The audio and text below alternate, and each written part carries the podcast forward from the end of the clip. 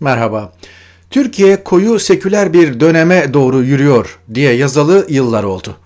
Bundan kasıt tek başına 28 Şubat benzeri bir süreç değil elbette.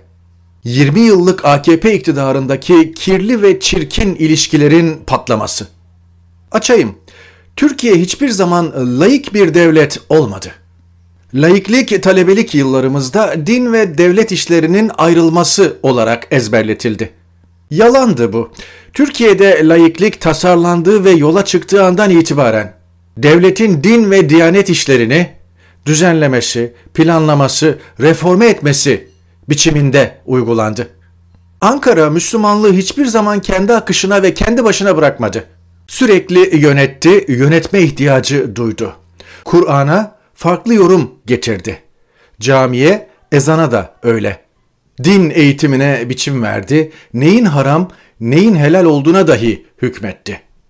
%99'u Müslüman kabul edilen bir coğrafyada garipsenecek bir durum değildi bu. İktidara gelen manevi iklime de hakim olmak ister. İnşa edilen ve taviz verilmeyen resmi kimlik ve itikat Sünni Türk İslam'ıydı. Bu komünizmle mücadeleden anarşiyle baş etmeye solun karşısında sağ partilerin dizaynına ve o partilerin Sünni Türk tabanına kadar böyle devam etti ve ediyor. Onca genç intiharı varken, KHK dramlarına her gün bir yenisi eklenirken, 20 yaşındaki tıp öğrencisi Enes Kara'nın intiharı diğerlerinden sembolik olarak ayrıldı. Çünkü din diyanet işleri her şeyin merkezine oturdu. Fetva müessesesi hoyratça kullanıldı. Devleti tarikat cemaat merkezli parsellemeye öfke tavan yaptı. Taciz, tecavüz gibi olayların üzerine gidilmediği gibi bilakis himaye edildi. Ve kamuoyu haklı olarak bilendi, konu kangrenleşti. Tıpkı Suriyeli mültecilere tahammülsüzlük gibi. Öyle olduğu içindir ki Enes Kara'nın intiharı konuşulurken aynı günlerde 19 yaşındaki Suriyeli bir gencin bıçaklanarak öldürülmesi kimsenin ilgisini çekmedi. İlgilenmek de istemediler.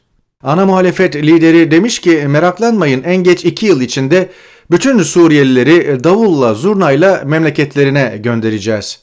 Nasıl ki buna imkan ve ihtimal yoksa İslami mahalleyi de masa başında örgütleyemezsiniz.''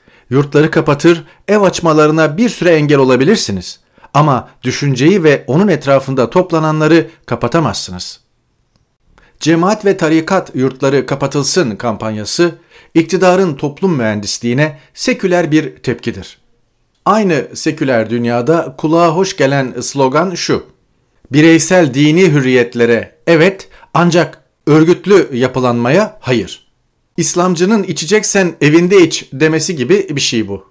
İki tarafta ortasını bulamadı bir türlü. Sorun elinde çekiç olanın her şeyi çivi zannetmesi.